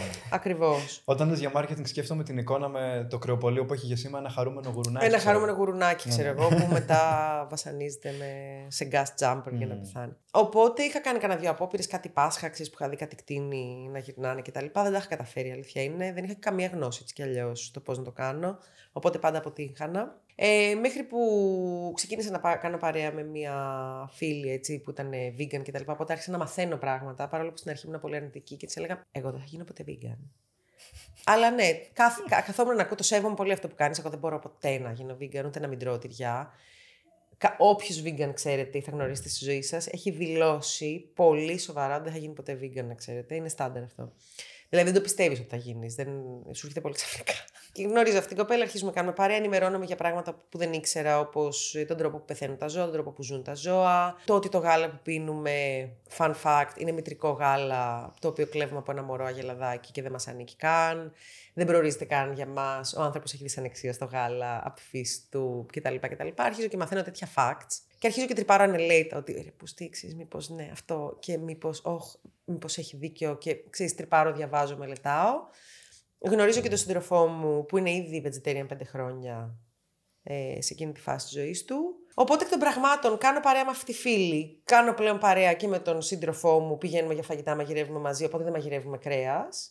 Άρα κάπως αρχίζω και το μειώνω. Ε, κάπως μου μπαίνει και στο μυαλό και μια μέρα λέω πριν πέντε χρόνια, Μά, Μάρτιος του 19, λέω θα κάνω μια προσπάθεια να μην τρώω κρέας. Δεν είχα ακόμα γαλακτοκομικά αυγά και τέτοια. Την έκανα την προσπάθεια, ακόμα δεν έχω φάει. Ε, δύο φορές κατά λάθος μόνο. Ε, και τώρα είμαι στη διαδικασία που μάλλον πέρασα και δύο χρόνια που δεν έτρωγα αυγά. Ε, fun fact είναι η περίοδος της κότας. Ε, που μπορώ να σου πω πολλά τέτοια.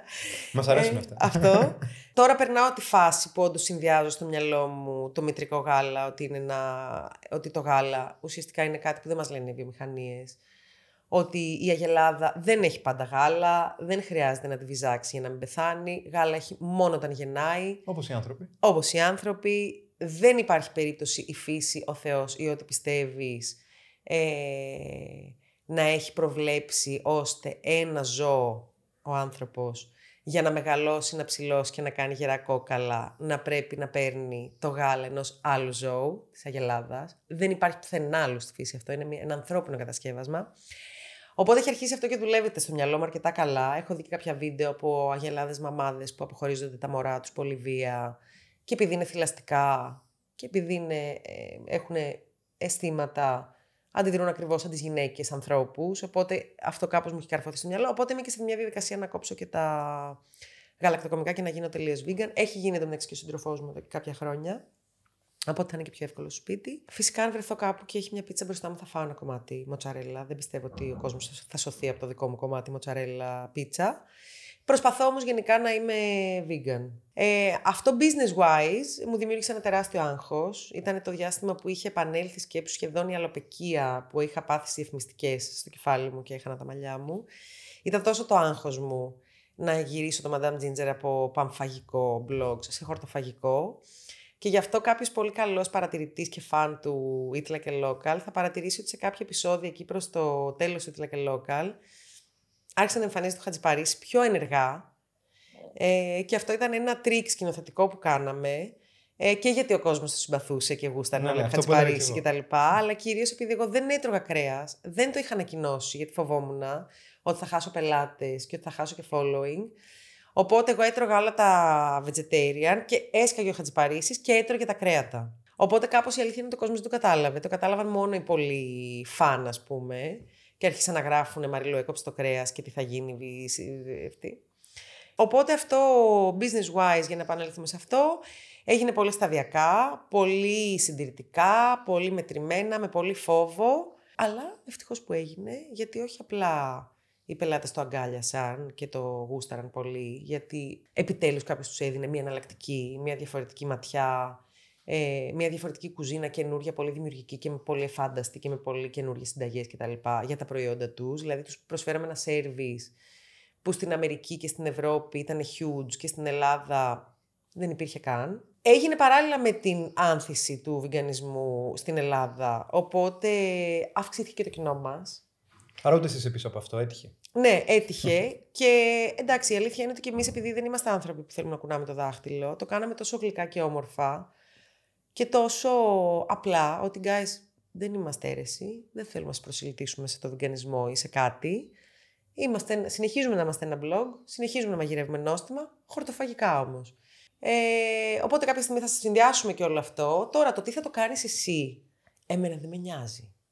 Αν εσύ θες να πάρεις την πληροφορία να γίνεις vegan, να γίνεις ακτιβιστής οικολόγος, να γίνεις ακόμα πιο φανατικός κρεατοφάγος και να τρως Απαντήρωση, ε, ας πούμε. ομά testicles στο TikTok ας πούμε. Ε, πραγματικά δεν με νοιάζει. Εγώ είχα πει ένα πράγμα όταν ξεκίνησα αυτή τη δουλειά. Ε, όταν δούλευα στην εφημιστική, είχα χάσει τον ύπνο μου και είπα ότι θα ξεκινήσω αυτή τη δουλειά για να κοιμάμαι ήσυχη τα βράδια και θα κάνω ό,τι χρειαστεί, ό,τι περνάει από το χέρι μου για να κοιμάμαι ήσυχη τα βράδια. Ηθικά, επαγγελματικά, ε, σε προσωπικό επίπεδο μες στη δουλειά, σε όλα τα επίπεδα. Μετά από 11 χρόνια σε αυτή τη δουλειά μπορώ να κοιμάμαι ήσυχη τα βράδια. Και ο βιγκανισμός έχει συμβάλει πολύ σε αυτό. 11 χρόνια. Εγώ προσωπικά κοιμάμαι ήσυχη τα βράδια. Ξέρω ότι κάνω το σωστό για τη δική μου ηθική. Η Δεν δική είναι. σου ηθική μπορεί να είναι κάτι διαφορετικό και να κοιμάσαι εσύ ήσυχος στα βράδια τρώγοντας ομά testicles. Γαμό. Do it. Θέλω εσύ να ξέρεις γιατί το κάνεις. Είναι από αντίδραση όπως είπες; Και να είναι, ας πούμε, και οι πληροφορίες στον καθένα ανοιχτές όσο γίνεται. Βέβαια, βέβαια. Και πλέον ξέρεις, παίζει και πολύ το κομμάτι της ευθύνης. Δηλαδή, όσο αφήνω το θέμα του ζώου πίσω μου, δηλαδή, εγώ το έχω ξεπεράσει το θέμα του ζώου, δεν το διαπραγματεύομαι καν. Ότι όταν τρως κρέας ή όταν τρως γάλα βασανίζεται ένα ζώο, το θεωρώ δεδομένο. Δεν, δεν μπορεί κάποιος να μου το κάνει question, το έχω δει μπροστά μου. Και τώρα πάμε στο κλιματικό θέμα. Ε, εκεί έρχεται κάτι άλλο. Εκεί δεν είναι θέμα δικής σου προσωπικής ηθικής, είναι συλλογική προσπάθεια. Εκεί, αν εσύ δεν ανακυκλώνεις το σπίτι σου, όπως σου λέω εγώ στο blog μου, έχουμε πρόβλημα. Ίσως και ακόμα μεγαλύτερο από αυτό, γιατί πάλι και το, συ- και το, και το συλλογικό είναι μικρό ποσοστό. Είναι μικρό ποσοστό. Ε, ναι. Εννοώ τα, τη δική μου ανακύκλωση και η δική σου ανακύκλωση και του χάρη, ας πούμε. Πάλι είναι υπερβολικά μικρή επιρροή που μπορεί να έχει. Πρέπει να είναι Φυσικά. Σε επίπεδο χώρας, σε επίπεδο Φυσικά, ένωσης. Φυσικά. Εταιρείας. Ναι, Πολυεθνικής. ναι, ναι, ναι. Δηλαδή, εγώ αυτή τη στιγμή δεν συνεργάζομαι με brands που δεν έχουν ανακυκλώσιμη συσκευασία. ή που δεν είναι βιοδασπόμενοι. ή που δεν. Ε, καλά, δεν το συζητώ να έχει ζωικά πράγματα καν. Ε, ή που δεν έχει σταματήσει ένα καλλιτικό να κάνει βάναυσα πειράματα σε ζώα. Δεν θα συνεργαστώ μαζί σου. Όπως επίσης, ρε φίλε, άμα δεν ανακυκλώνεις κι εσύ και άμα δεν προσπαθείς λίγο να μειώσεις ε, τη, τα ρήπη σου και τα απορρίμματά σου και τα αυτά, δεν σε συμπαθώ πάρα πολύ. Δεν υπάρχει δικαιολογία. Ε, δεν είμαστε το 1999 να λες «Ναι, αλλά εγώ έχω δει το σκουπιδιάρικο να το παίρνει ο σκουπιδι... το... της ανακύκλωσης των κάδο να το παίρνει ο σκουπιδιάρης». Δεν είναι αυτό δικαιολογία πια. Είναι αυτό που λέμε, κάνε εσύ το κομμάτι σου. Κάνε και- την ευθύνη Ναι, ναι. σου. Καλά, εμάς μας έχει πει και ψέματα η εταιρεία. Μας έχει πει ότι είναι cruelty free και δεν είναι cruelty free. Και τους έχουμε διαφημίσει. Έχουμε πάρει τη χορηγία, έχουμε κάνει τη διαφήμιση, έχουμε ανεβάσει το post. Ε, και μαθαίνουμε ότι δεν είναι cruelty free. Τώρα έχει γίνει και αυτό λίγο κομμάτι του marketing. Δηλαδή, πολλές Φυσικά. εταιρείες θέλουν να δείχνουν ότι είναι πράγματα χωρίς να είναι στην πραγματικότητα. Φυσικά, φυσικά. Το λεγόμενο greenwashing, το, ναι, το φοβερό στο κομμάτι του βιγκανισμού και του κλίματος, ας πούμε. Όπως το pinkwashing στο LGBTQ plus community. Ε, ναι, φυσικά, παιδιά, τα πάντα τα πάτε. Εννοείται, τι λες. Εννοείται. Και αυτό πρέπει να ξέρουμε. Δηλαδή, όταν βλέπουμε μια εταιρεία ότι κάνει πράγματα, ναι, σίγουρα υπάρχουν άνθρωποι που μέσα στην εταιρεία όντως συμφωνούν με αυτά και τα πρεσβεύουν και θέλουν να γίνουν καλά, αλλά στο τέλος της ημέρας είναι μια επιχείρηση και το κάνει για λόγους κέρδους. Δηλαδή, και το να είναι μια εταιρεία, ας πούμε, μέσα στην κυκλική οικονομία, στο τέλος είναι για οικονομικό κέρδος. Γιατί π.χ. αν ανακυκλώσει κάποιες πρώτες ύλες που θα πήγαιναν, για παράδειγμα, στα σκουπίδια, κερδίζει και η ίδια μέσα από Ναι, αυτό. βέβαια. Δηλαδή, έχει και οικονομικό όφελος. Βέβαια, βέβαια. Και νομίζω ότι αυτό είναι το κομμάτι, το ότι πάλι εδώ παίζει ρόλο η πληροφόρηση. Δηλαδή και ο καπιταλισμός που λες δεν είναι ο ίδιος το πρόβλημα. Είναι το πρόβλημα το, αυ- αυτοί που λαμβάνουν τις αποφάσεις, τι Ναι, ναι, ναι. ενημέρωση έχουν, Βέβαια. ώστε να πάρουν την καλύτερη απόφαση. Σωστά. Ή το τι ηθική έχουν. Γιατί π.χ. ξέρανε πριν από 100 χρόνια π.χ. αυτοί που βγάζαν πετρέλαιο ότι αυτό θα βλάψει το περιβάλλον, αλλά δεν είπαν τίποτα. Όχι ρε 'συ. Και τώρα σου λέει η εταιρεία μας έχει green ε, πετρέλαιο, βιοδιασπώμενη, με βιοδιασπώμενη... τε- Και λες μαλάκα, γιατί δεν το έκανες εξ αρχής έτσι; Αυτό. Γιατί ρε bro. Γιατί δεν το κάνεις εξ αρχής έτσι, να τελειώνουμε ας πούμε; Μάλλον ήταν πιο κερδοφόρος στην Γιατί αρχή να ρε, μην το bro. κάνεις. Έξαλλη. Αυτή είναι η δράση. ναι. Οπότε να είναι και αυτό. Δηλαδή δεν φταίει το σύστημα. Αυτά είναι κάποιοι άνθρωποι που είτε δεν έχουν σωστή ενημέρωση, οπότε παίρνουν λάθος απόφαση, είτε δεν έχουν την ηθική που ουσιαστικά θα ήταν ναι, η ναι. ιδανική. κάθε, το κάθε, σύστημα σαν σύστημα, σύστημα, κάθε ναι. σύστημα είναι εργαλείο έτσι κι αλλιώς. Αυτό. Ναι, ναι, Και ναι. θέμα, το θέμα είναι πώς διαχειρίζεσαι το εργαλείο Ακριβώς. σε κάθε περίπτωση, σε κάθε σύστημα. Ακριβώς. Η τεχνητή νοημοσύνη τώρα που έχει έρθει. Λένε θα καταστρέψει τον κόσμο, θα κάνει. Είναι εργαλείο η τεχνητή νοημοσύνη. Δεν φταίει από μόνη της. Η τεχνητή νοημοσύνη μπορεί να σου κάνει τη δουλειά 50% πιο παραγωγική και να δουλεύεις εσύ πιο παραγωγικά, να βγάζεις περισσότερα ή να ξεκουράσει περισσότερο. Αλλά ναι, μπορεί να δημιουργήσει και τρελά προβλήματα στον κόσμο. Ναι, επίσης, συγγνώμη παιδιά, ποιος, ποιος εφήβρε την τεχνητή νοημοσύνη; Εμείς δεν την εφήβραμε. Ναι, ναι. Ωραία, καλά να πάθουμε. Εντάξει, πριν, πριν από αυτό έχεις βέβαια αυξήσει το προσδόκιμο ζωής σου 50 χρόνια. Ναι, ναι, ναι. Άρα ναι, ναι. δε- γιατί δεν παραπονιέσαι που δεν πεθαίνεις στα 30 σου από αρρώστια. ναι, ναι, ναι. Είναι, γελ- είναι όλα πολύ. Και είναι Πολύ και σχετικά. πολύ καλή πάσα αυτό, γιατί είναι όλα θέμα προτεραιοτήτων στη ζωή. Ε, δεν ξέρω αν το είδατε πριν από μια-δύο εβδομάδες, κυκλοφόρησε ένα, μία είδηση τέλος πάντων στα, στα ειδησιογραφικά, έτσι τα πιο. που έλεγε ότι σε 10 χρόνια από τώρα, και θα πω ακριβώς, έχει σημασία η λέξη που χρησιμοποίησαν για να, το, για να διαδώσουν την είδηση. Σε 10 χρόνια από τώρα, ο άνθρωπος θα ζει και θα εργάζεται μέχρι τα 120. Γιατί πλέον το πιο σημαντικό είναι πώς θα εργάζεσαι. Δεν είναι ο άνθρωπος θα ζει και θα είναι ευτυχισμένος μέχρι τα 120. Δεν είναι ο άνθρωπος θα ζει και θα έχει ερωτική ζωή μέχρι τα 120. Δεν είναι ο άνθρωπος θα ζει και θα, απολαμβα... θα είναι fit μέχρι τα 120, θα έχει καλή φυσική κατάσταση. Είναι ο άνθρωπος θα ζει και θα εργάζεται. Γιατί αυτό είναι το πιο σημαντικό, να εργάζεσαι. Κατάλαβες, έχουμε χάσει λίγο και το... Προφανώς, εντάξει, σε business σε τέτοιο είμαστε, για τις δουλειές μας μιλάμε, αλλά πλέον, ρε παιδί μου, και με όλο αυτό το σύστημα που συζητάμε και των ηθικών αξιών, ε, όλα είναι γύρω από τη δουλειά, γύρω από το χρήμα, όλα, γυ- είναι- όλα, γυ- όλα γυρίζουν γύρω από αυτό. Οι ζωές μας είναι πλέον χρήμα, μετριώνται σε χρήμα, σε εργατόρες, σε, μ, σε budgeting. Ξέρεις, το έχουμε χάσει λίγο. Έχει, έχει φτάσει πλέον και αυτή η φάση που ε, σκεφτόμαστε να μεγαλώσουμε το προσδόκιμο της ζωής των ανθρώπων για να εργάζονται. Για να πληρώνουν περισσότερους φόρους, για περισσότερο. να πληρώνουν περισσότερο, για να καταναλώνουν, να παίρνουν περισσότερο περισσότερα iPhone, περισσότερο αυτό. Για Να να, μην καταρρεύσει το ασφαλιστικό σύστημα. Ακριβώς, να μην καταρρεύσει. Οπότε αυτή είναι η φάση τώρα, να εργαζόμαστε, παιδιά. Βέβαια, παίζει ρόλο και εκεί. Δηλαδή, πάμε, γυ- γυρίζουμε πίσω στο κομμάτι που είπες ότι ουσιαστικά με τη δουλειά σου που δεν ήσουν ικανοποιημένη, αλλά μετά έκανες κάτι το οποίο σου αρέσει. Και έχεις όρεξη να δουλεύεις. Γι' αυτό. Φυσικά, ναι. Φαντάσου τον εαυτό σου π.χ. στα 70 σου να δουλεύεις πάλι γύρω από το. για τη Madame Tussauds. Όχι να πηγαίνει. Μπορεί να πηγαίνεις. Είσαι τρελός, παιδί μου, τι λες; Και να Για έχει, να γίνει, δούμε. να έχει γίνει grandma ginger. Γκάρμα ginger, ούτε καν, ούτε καν. Μπρο με τίποτα. Θέλω να πάω σπίτι μου κάποια στιγμή, σύντομα κιόλας. Δηλαδή με 40, στα 55 μου θέλω να κάτσω σπίτι μου. Αυτό είναι ωραία πάσα και για, για το κλείσιμο Ναι, της, ναι. της Που- κουβέντας. Που βλέπεις μετά ουσιαστικά. Που βλέπεις ποιο είναι το επόμενο βήμα τη- του brand Madame Ginger. Πώς, ποιο είναι το end game. Αν το έχει σκεφτεί. Λοιπόν, ε, δεν το έχω σκεφτεί στα σοβαρά, αλλά δεν είμαι καν σίγουρη, παιδιά, ότι θα συνεχίσω να κάνω αυτή τη δουλειά μέχρι να συνταξιοδοτηθώ ή να πεθάνω, ας πούμε. Δηλαδή, έχω αλλάξει ήδη μία φορά επάγγελμα. Δεν κολλώνω καθόλου να το κάνω άλλη μία και άλλη μία και άλλη μία. Παράδειγμα, τώρα, ας πούμε, έχω κολλήσει με την αναλογική φωτογραφία. Είναι ένα κόλλημα που έχω φάει και τραβάω αναλογικέ φωτογραφίες. Μπορεί σε τρία χρόνια να μου τη βαρέσει, να πάω να σπουδάσω φωτογραφία, να κλείσω το Madame Ginger να γίνω φωτογράφος. Κατάλαβες.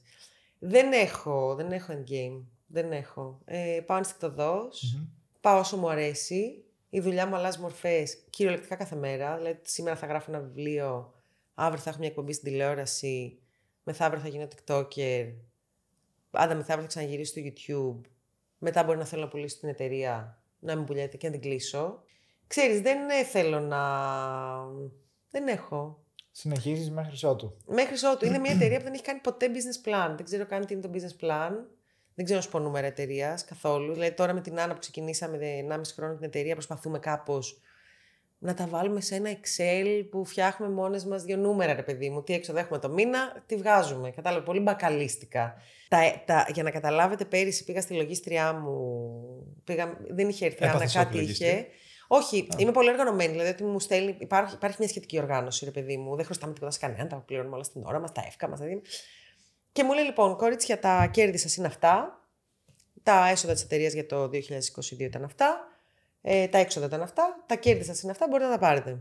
Παιδιά, αυτά τα έχω ακόμα, ακόμα σε ένα χαρτάκι στο γραφείο μου κάπου πεταμένο, τσαλακωμένο. Δεν έχω γραπτά κάπου σε κάποιο email. Είμαι πολύ κακή σε αυτό, ρε παιδί μου. Είμαι μια επιχειρηματίας που πάει καθαρά με το ενστικτό της. Καθαρά. Τελείως. Δεν θα βάλω ποτέ κάτω νούμερα, πολύ σπάνια. Ε, Συνήθως, αν μου αρέσει ένα project, θα το κάνω. Εντάξει, θα ακούσω το budget.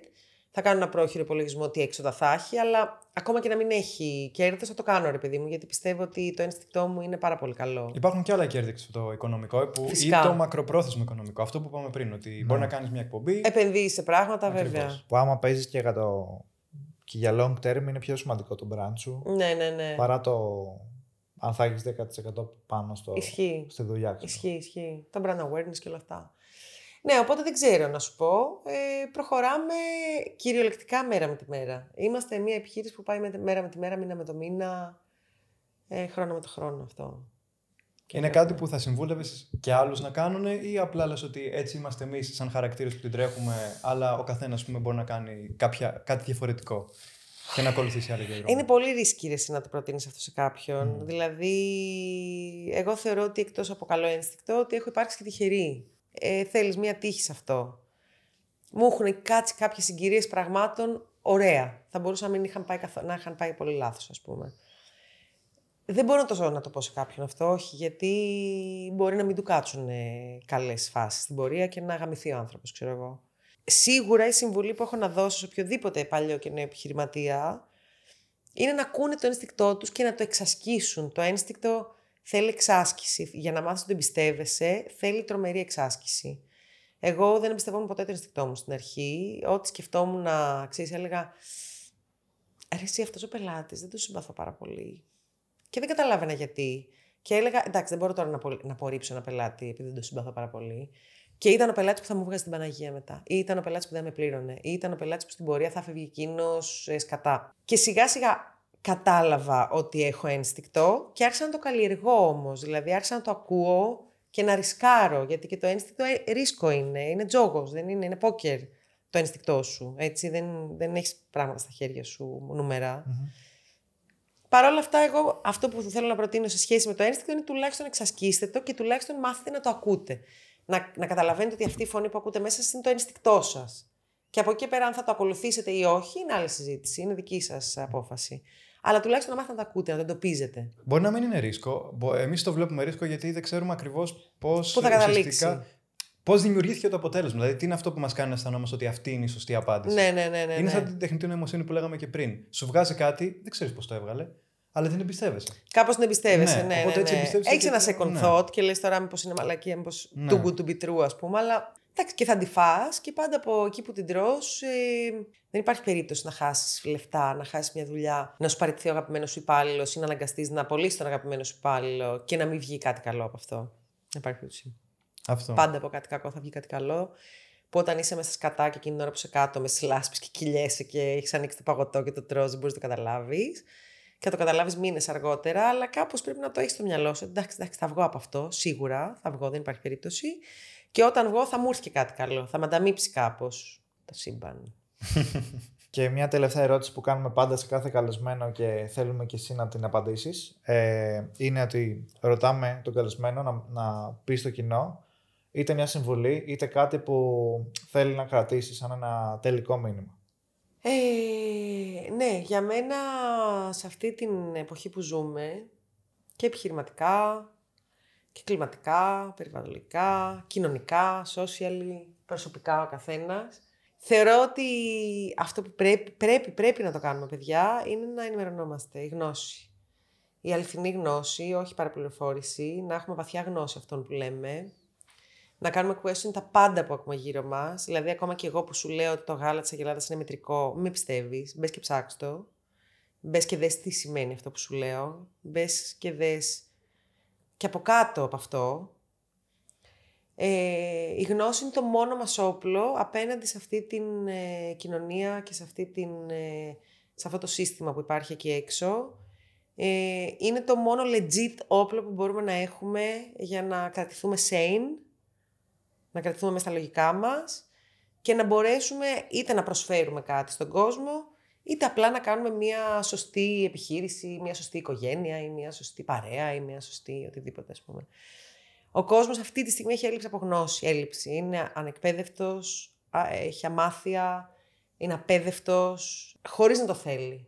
Θέλει το σύστημα να τον κρατάει έτσι, γιατί έτσι βολεύει, γιατί έτσι αγοράζει περισσότερο, γιατί έτσι δεν έχει άποψη, γιατί έτσι δεν κατεβαίνει στους δρόμους, γιατί έτσι δεν ε, τολμά να κάνει επιχείρηση, το- δεν τολμά να κάνει κάτι πρωτότυπο.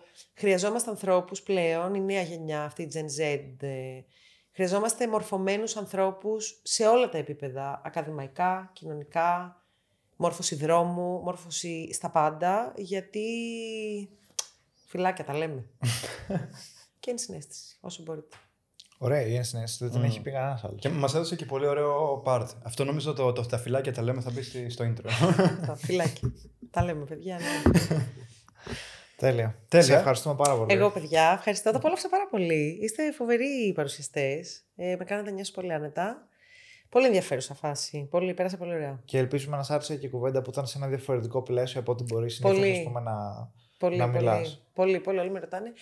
Και πώς βγήκε το Madame Ginger; Εντάξει, και εμείς το ρωτήσαμε αυτό. ναι, ναι, αλλά Τώρα σταματάει εκεί θα- όμως. θα τους Μετά δίνεις, ε, τελειώνει. Θα τους δίνεις Ναι. reference τώρα, να δούμε. Έχεις απαντήσει σε πάρα πολλά πράγματα.